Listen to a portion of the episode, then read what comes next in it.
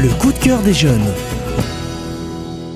Elle est jeune, elle aime lire et elle vous le dit.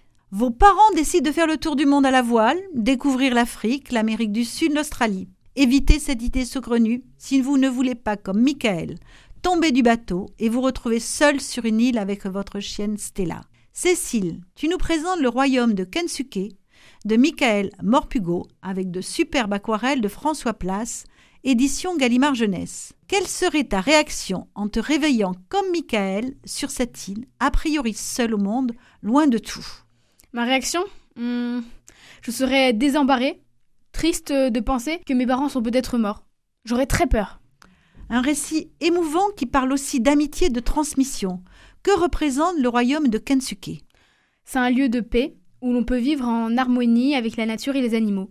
Michael va apprendre beaucoup en rencontrant Kensuke. C'est la transmission de la vie. On rencontre dans ce roman nos plus grandes peurs, celle de mourir, de perdre son travail et ses repères, de se retrouver seul ou en guerre, mais aussi des rêves merveilleux, quitter l'école et prendre le large pour apprendre l'histoire, la géographie et le monde sur un bateau, vivre en harmonie avec la nature et les animaux, jouer les Robinson Crusoe sur une île déserte, faire des rencontres extraordinaires.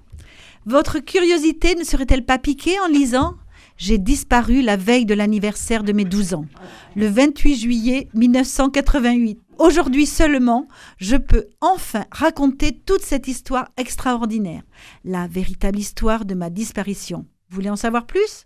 Foncez Lisez Le Royaume de Kentucky de Michael Morpego, un livre au rebondissement imprévisible où empathie, humanité cohabitent pour donner une belle histoire d'amitié.